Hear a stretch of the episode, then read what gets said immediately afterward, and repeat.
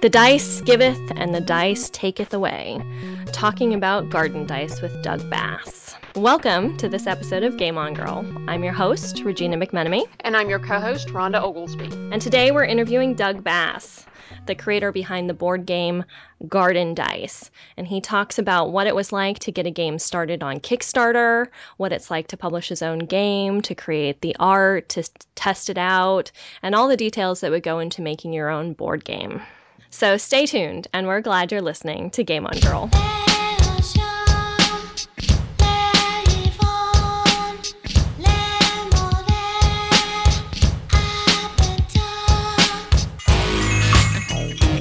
Today we have the honor of speaking with Doug Bass, the designer of the 2012 board game Garden Dice.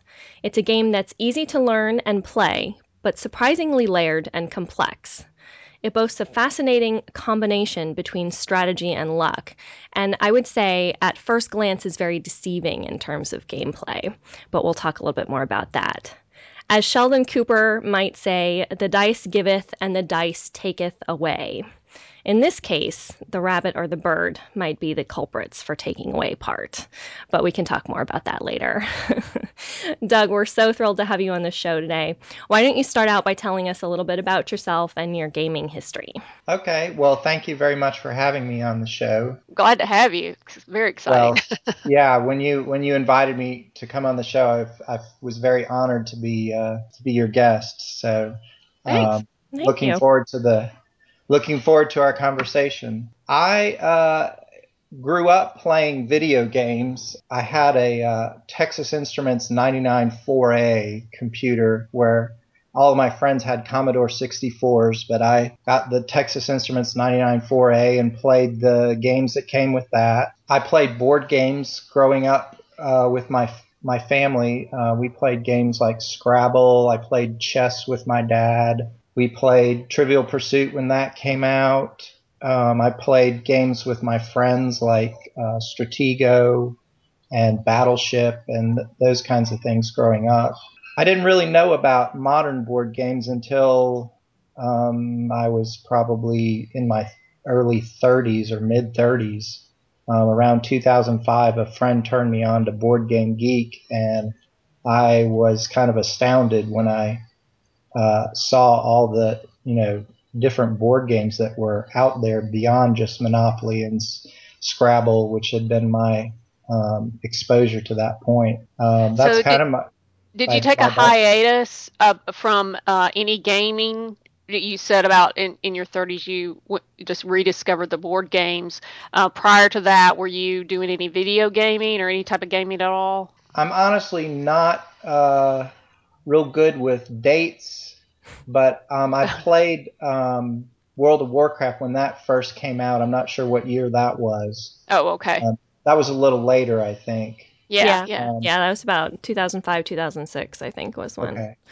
I played some of the original Xbox games. One of my favorites was, I think it was called Odd World Strangers Odyssey or something like that. So I played some Xbox games and I played some Sega Genesis games, but really not all that much. Sort of a little bit of dabbling in it here and there. Dabbling in it, yeah. Mm-hmm. I mean, when I was a kid, I frequented the arcade. I was in the arcade all the time. I didn't play a lot of computer-based video games other than World of Warcraft. So would you say that you're drawn more to the board games now than the video games?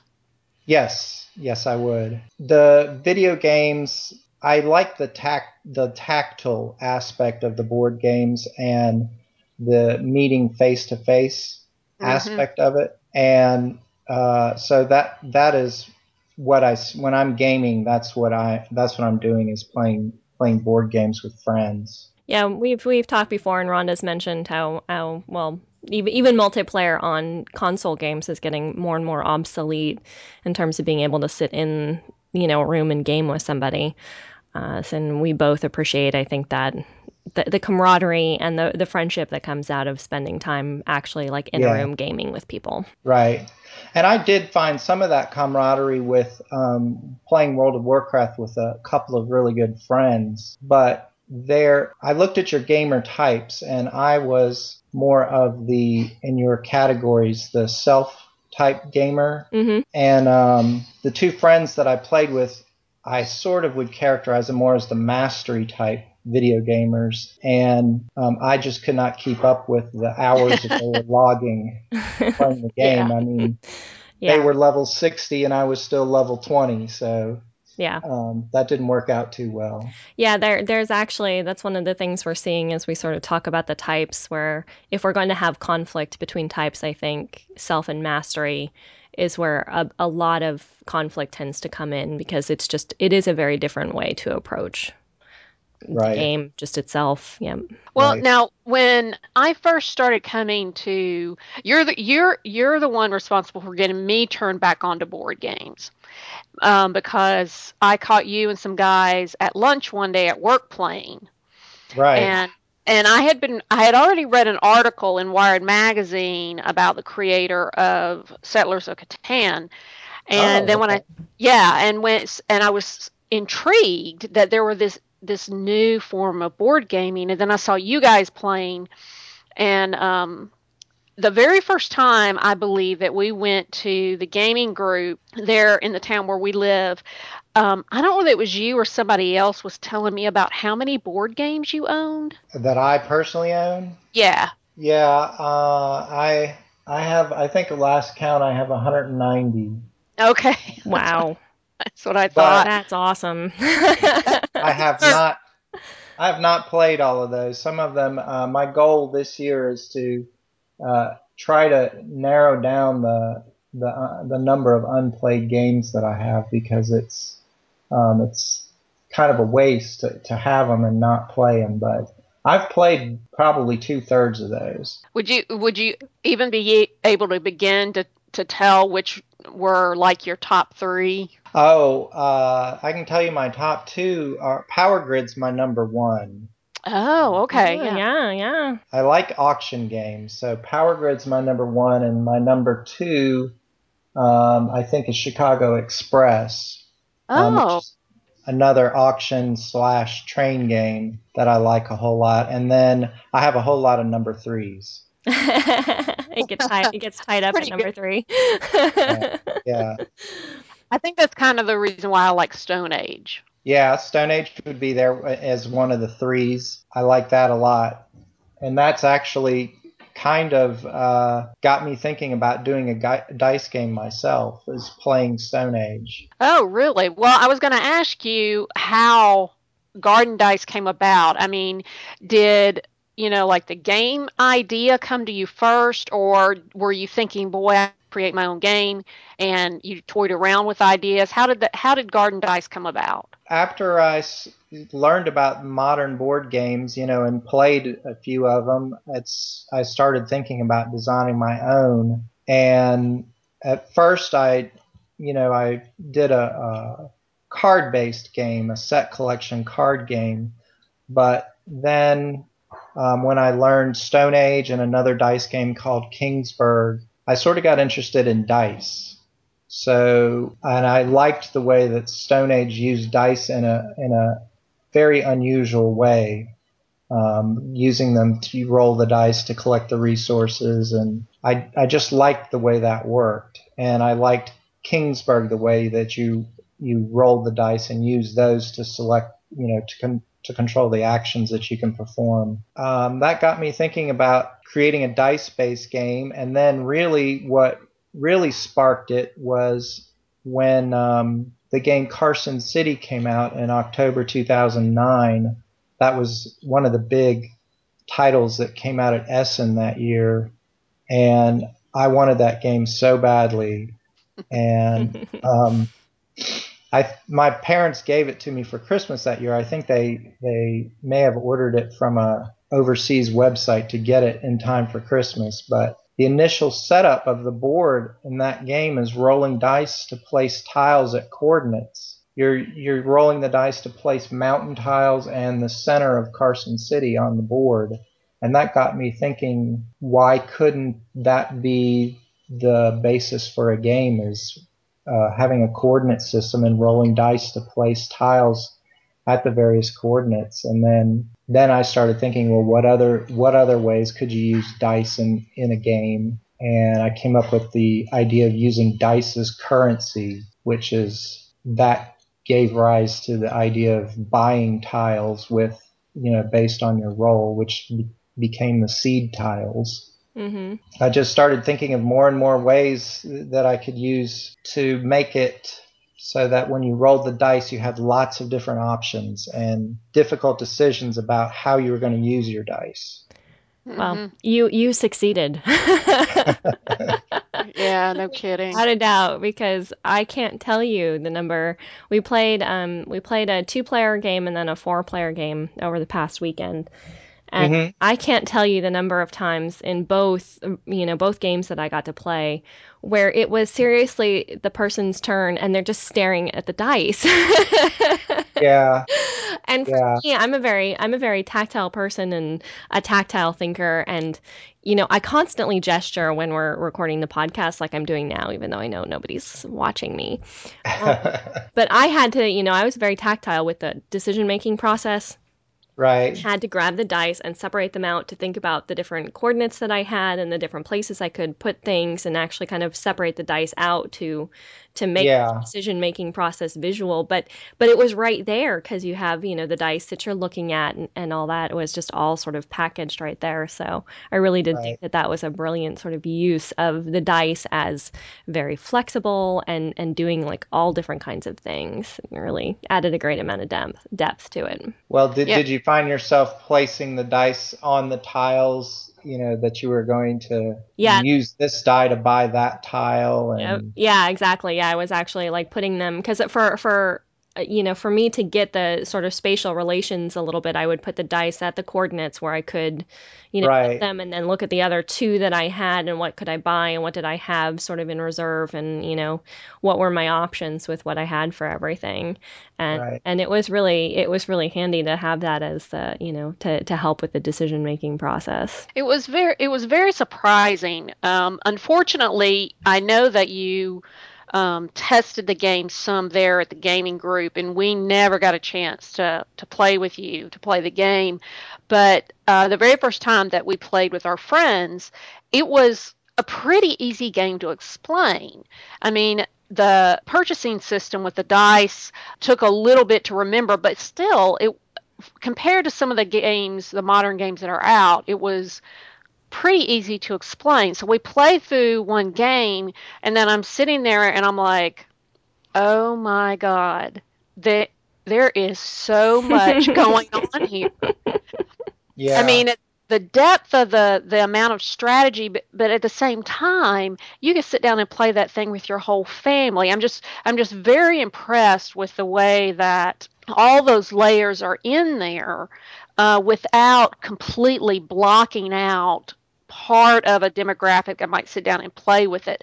Did that kind of thing come out with the test play that you did? Well, yes. I a lot of my play testing was done with my wife, Heidi, who's not a real big gamer. She likes card games. She's not really into the board games, but she likes Garden Dice. Played with my family. They liked the game. My mom logged a lot of hours playing that game with me. But then I'd play with my gamer friends, you know, who are more serious into the board games, and I would notice them spending a lot of time trying to make decisions about how they're going to use their dice, and I felt like I had something good when, you know, I enjoy that aspect of gaming where you've got some tough decisions, and you have to kind of weigh your options and do what you eventually come to a decision about what you think is going to be the best option. Was it a difficult process to get the game published? I thought about this, and I think the hardest part of the whole process was the design process, because I first came up with the idea for the game in 2009 and didn't really start getting to the point where I was getting ready to contact someone about doing the artwork until like the fall of 2011. So the game went through many iterations and many rules tweaks. And I found that part of it difficult. But once the design was complete, I didn't really know where to begin with getting it published. I knew that I wanted to do it myself. So you knew that from the beginning. Right. Okay. I knew that because I had done some research, and it seemed like submitting it to game companies, you have to wait a long time to hear back, and you know you're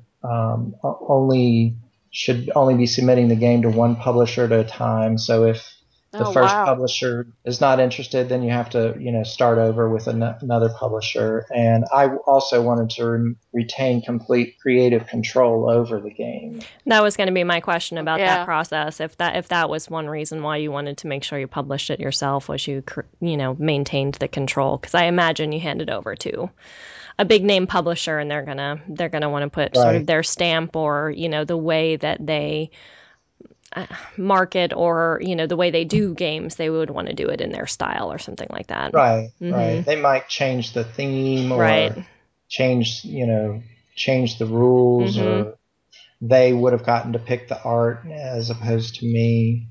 So when you were talking about the difficulty of the difficult part was the design. Are you talking about the art? No, the design, the rules. The rules okay. And art. The actual gameplay.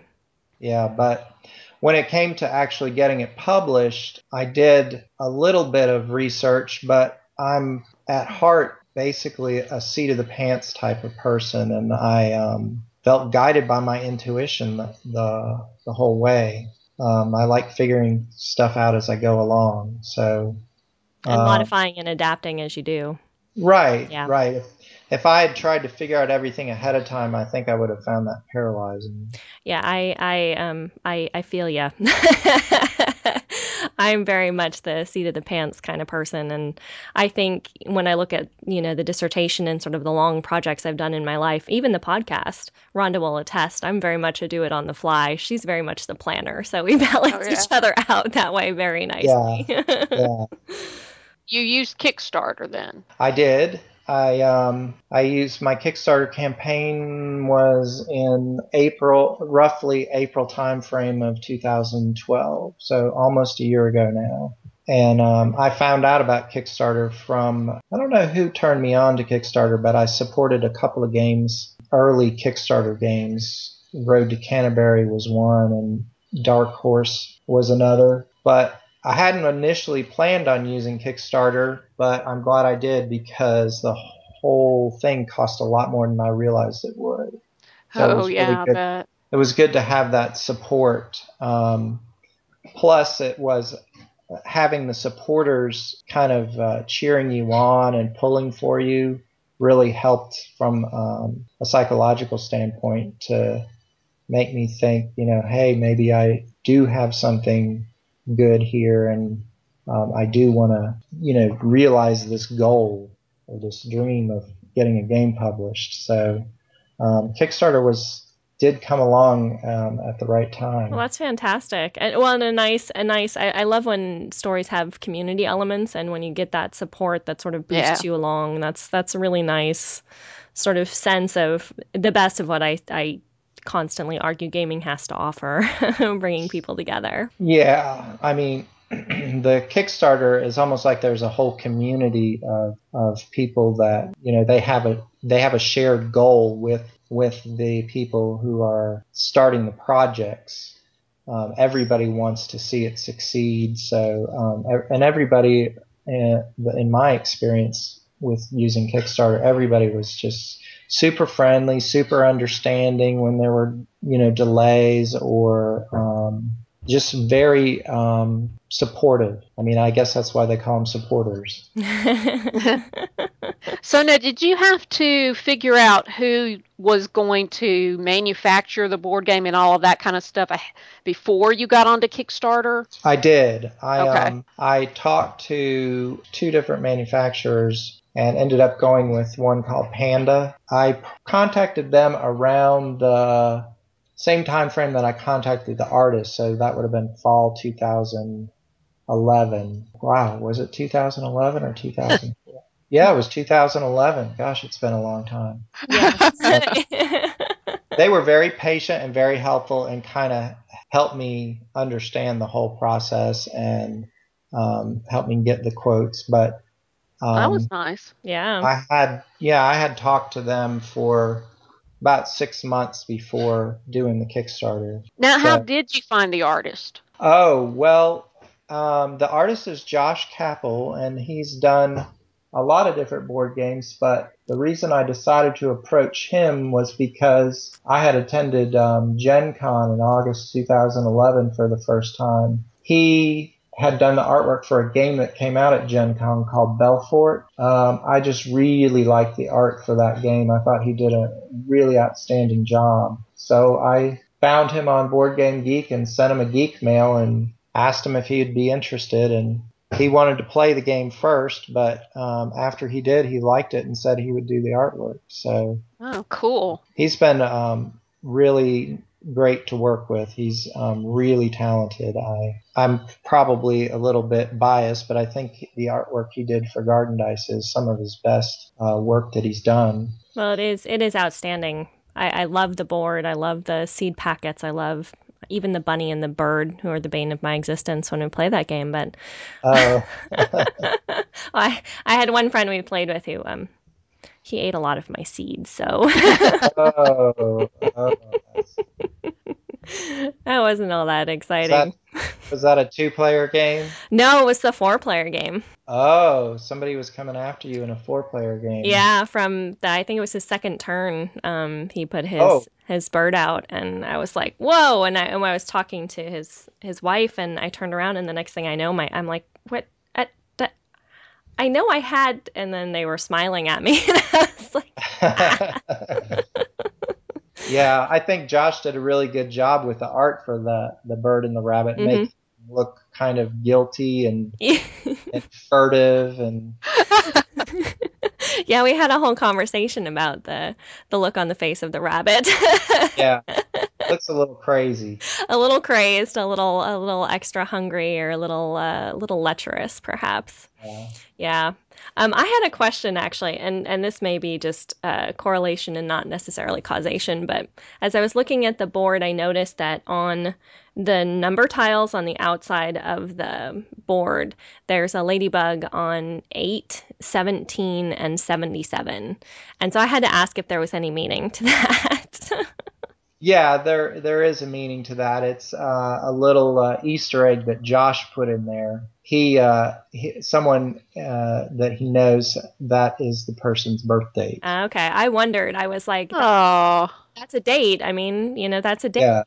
And so as I was looking at that, I was like, oh, that's interesting. So good for you, Regina. Well, everybody else was telling me I was crazy. They were like, oh, it's just ladybugs. It's just decorations. I'm like, I don't know about this, because there's not four of them. There's four sides of the board. There's not four of them. It doesn't have and there wasn't a consistent, other sort of decorations on any of the other rocks. So I was like, oh, you missed one then. There was something. What was it? Was it a, oh God. Wait, I did see it. It was a grasshopper? There's a grasshopper on the tile on stone number 42. For the meaning of life and the universe and everything? Yes, yep.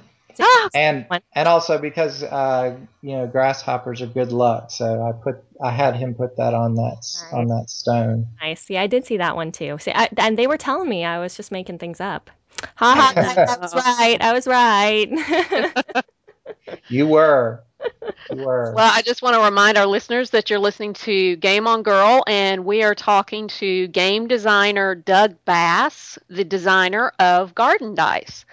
And we're actually going to deviate just a little bit and kind of ask you some of our typical Game on Girl questions. And one of the hardest ones is, how would you define a gamer? Well, I would define a gamer as someone who enjoys, and I'm defining this from the perspective of a board gamer, someone who enjoys solving puzzles and doing it with other people, so that there's a kind of an element of the unknown as you're all trying to work out the puzzle. You're interacting with each other and kind of changing things as you go along. So it's the interaction that impacts sort of the problem solving and everything else that goes along with the game. Right. It's a goal that you're all trying to achieve, with the, you know, the goal being to win the game, but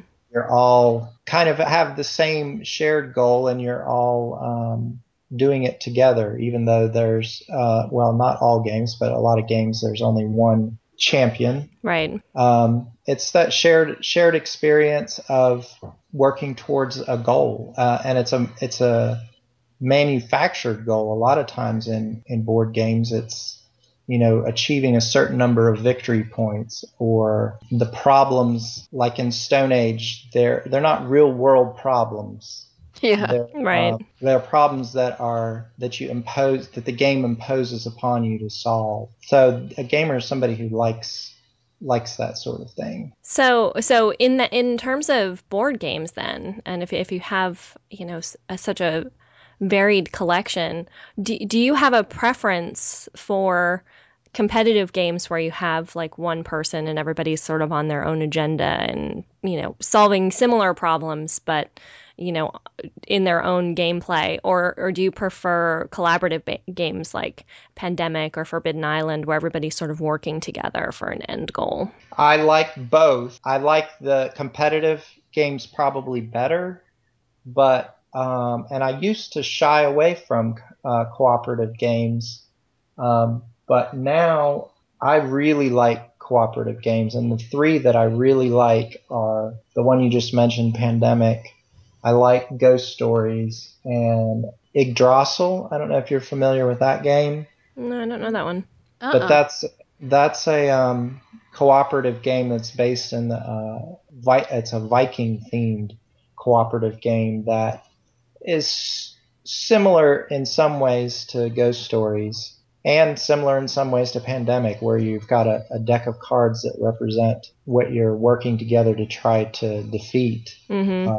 But this is a Viking-themed game where you're fighting off the enemies of Asgard, and I really encourage you to look at it. It's really, really good game. Excellent. What's the name again? I want to write it down. It's Yggdrasil, YGGDRASIL. I never would have guessed that. No, me neither. I always started with E. I don't feel so bad. Since the English person, the woman with words could not get that, I don't feel bad. Well, you shouldn't feel bad. I don't really know that much about Viking mythology, but the game itself is just really well done. And it's better with fewer players than more players. It gets... the more players you add, the more difficult it becomes. Mm. So 4 is probably optimal. And I tend to like cooperative games a lot better, but I know that I also notice, though, that it depends on who I'm playing with. Who you're cooperating with. Well, if they happen to be a bunch of mastery players, I just... It's not any fun cooperatively. I mean, competitively sometimes. Because they're working too hard at winning? Well, you know what? The games that tend to be worse in that situation are things like Mansions of Madness or Earth Reborn, where it's sort of like a DM situation. Mm-hmm. That's when the mastery is really tough. And I don't know, I just enjoy the idea of everybody winning or everybody losing. Right. And I agree with you, Rhonda. I actually haven't played too many of the games where there's a DM versus the rest of the players. Yeah. I have played Descent, which is one along those lines. I don't know if you've played that. Yeah, yeah. But I haven't played Mansions of Madness. I've played Arkham Horror, which is more of a cooperative with everybody working together. Yeah, yeah, so, I love that game. Yeah, that's another good one too. So you mentioned earlier that you identified with a self player. When you're playing with other people in a group, now that you kind of know what our definition of the types are, do you kind of see those types now in the people that are around the table? I think to me, it sort of depends on the style of game that you're playing. If I'm playing a dungeon crawler dice rolling game, I've played a game called Runebound, and I've played Arkham Horror, those type of games, I see more of the role play aspect come in, or the self aspect. But with the more competitive games, I seem to see more of the mastery players coming, that aspect of play coming more to the forefront. Yeah, I think that makes sense too, because I think mastery players tend to be attracted more to games like that. Yeah. To the competitive style? Yes, to deck building or games where they can really kind of come in and demonstrate their mastery. Even miniatures games like Warhammer, War Machine, those games as well.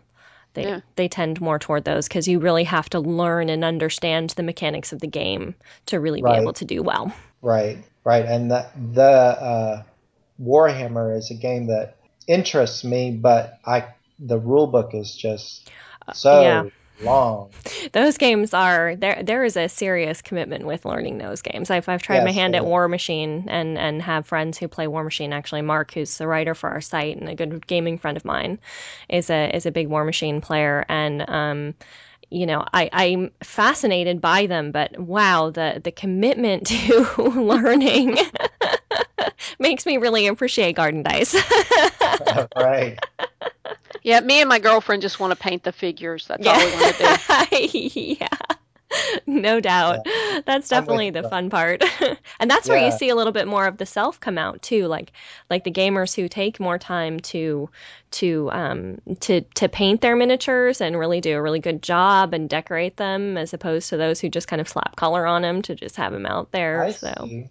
Yeah, I would fit more into the self category with that. I would want the miniatures to look really good, and for miniatures games, it'd be more important to me the visual aspect of the game than even the role play aspect of it than the mastery aspect.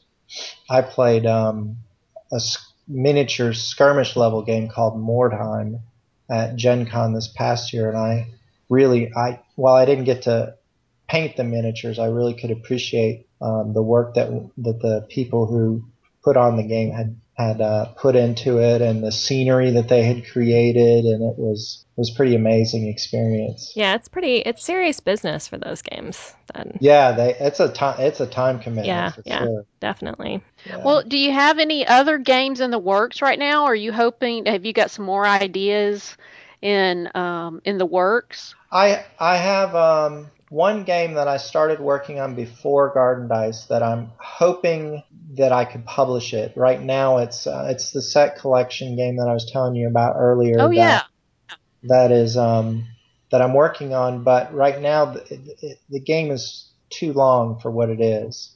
So I'm trying to, for what it is, I don't think people are going to want to sit down and play this particular game for 2 hours. So I'm working on it right now. You sound like a tinkerer.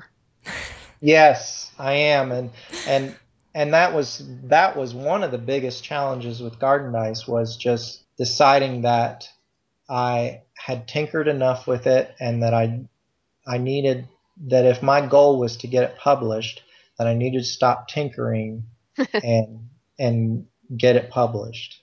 Yeah. So how's Garden Dice doing? It's doing really well. I'm very happy with how well it's doing. I've sold about 1,000 copies so far. Oh, wow. And that's just since it came out on November 5th. So sales are doing really well, and the average rating on Board Game Geek is hovering around 7.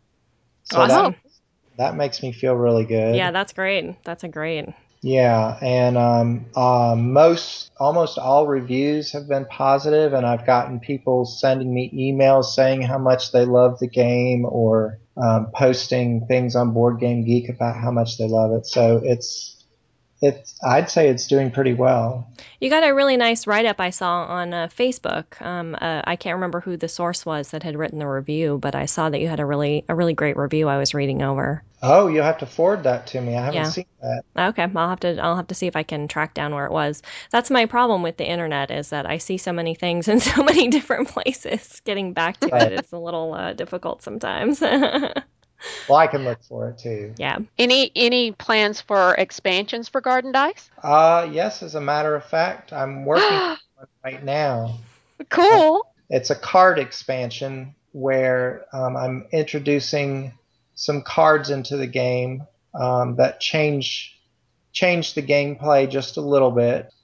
You'll have 3 cards that you'll be dealt, and on your turn you'll be able to play 1 card each turn. Oh, yeah, I see. And the cards are things that, like, there's a tomato surprise card. If you play it, then all the tomatoes on the board get watered. Oh. There's a eggplant delight that lets you water or harvest one of your eggplant tiles for free. Nice. There's some cards that do interaction with other players. One's called Switcheroo that basically lets you, the little markers that go on the tiles lets you swap ownership markers with a tile. That's going to be dangerous with my friends. Yeah. Well, when you were talking earlier about the difficulty of designing the game, and now that you're mentioning the card expansion, there was a panel I went to in Dragon Con that was about designing games.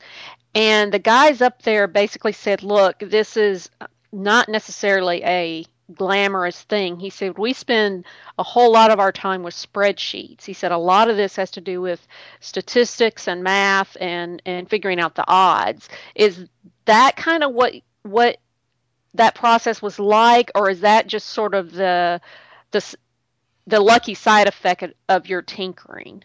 I wouldn't say I was heavy into spreadsheets, but I did do a fair amount of analysis of the probability of rolling at least 1/6 on 4 dice, okay, which is 52%, or the probability of rolling triples or doubles. Okay. So I did a lot of that. I haven't done as much of that with the cards. A lot of it's for me is intuition more so than number crunching. That makes sense, especially as you said, you tend to fly by the seat of your pants. Then you're sort of just going on, what works, and then you throw it in and see and test it out and see how it actions. Yeah.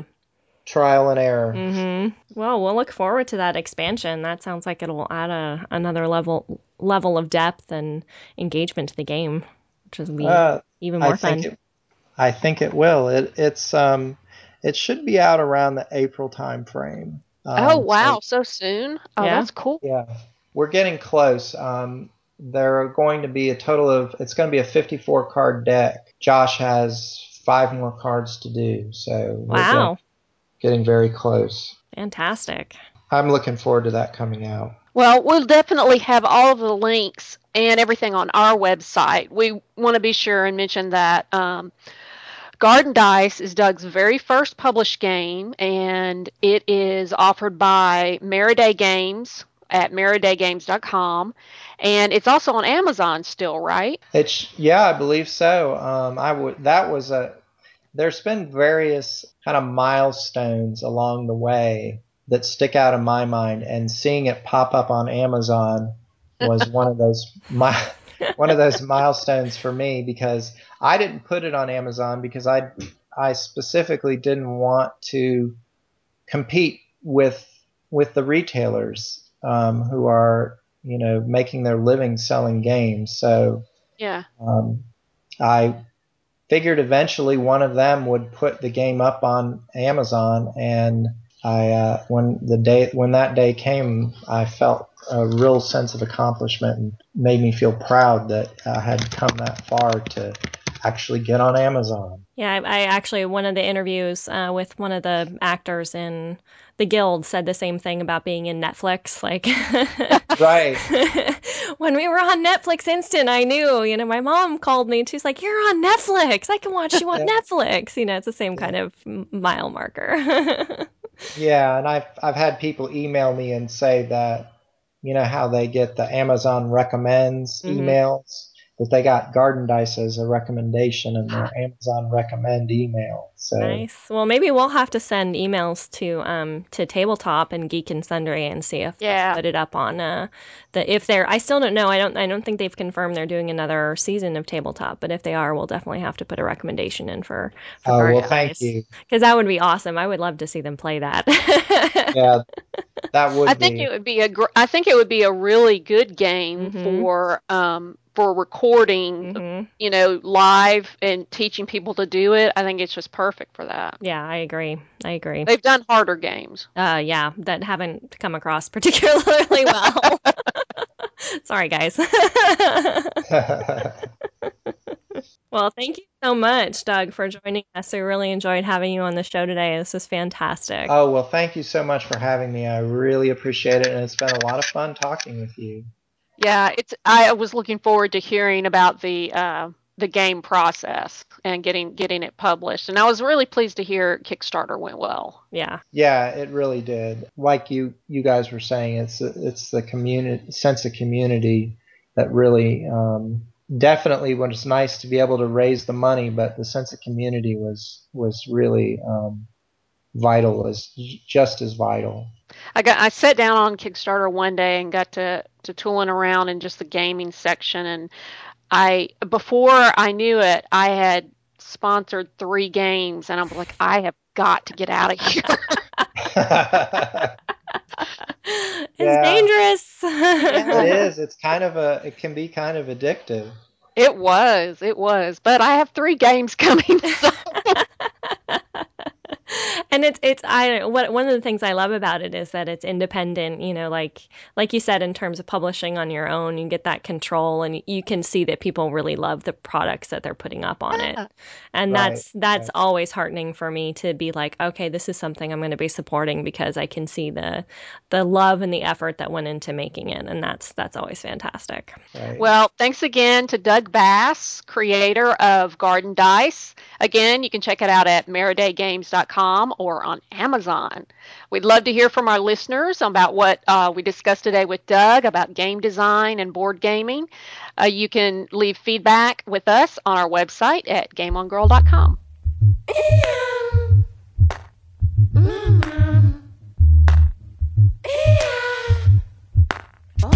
You've been listening to Game On Girl. I am your co-host, Rhonda Oglesby. You can follow me on Twitter at RoRoom, that's RHORHOOM, or you can read my tech blog at droolonthefrog.com.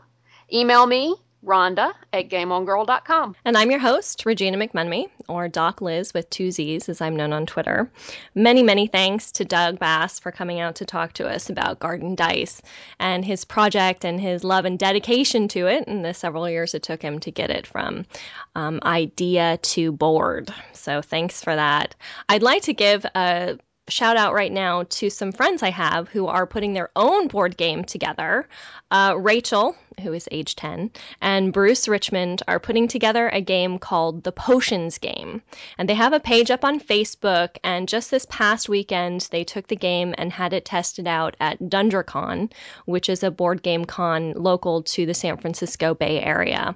So I haven't heard from them yet about what kind of feedback they got from the game, but I would love it if you guys who are fans on Facebook or Facebookers, if you could go and show some support for The Potions Game. I'll make sure to have a link to their fan page up on the site with this episode, and like their page and check it out. They've got some great pictures of their pieces that they made. They handmade some of the pieces for the game. So the little potions bottles, they're just really fantastic. So the idea for the game came because Rachel was a huge fan of Harry Potter, and she hated all of the Harry Potter games. Like, her and her dad would try to play them together, and they just thought they were awful. And so they created their own potions game.